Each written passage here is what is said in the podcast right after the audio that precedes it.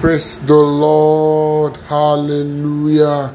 Father, we thank you. Glory to God. Welcome to tonight's November Praise Edition, day 29. Wow, what a wonderful time and se- section we have in the presence of the Lord. My name is Leke Ajibade. Welcome to tonight's section.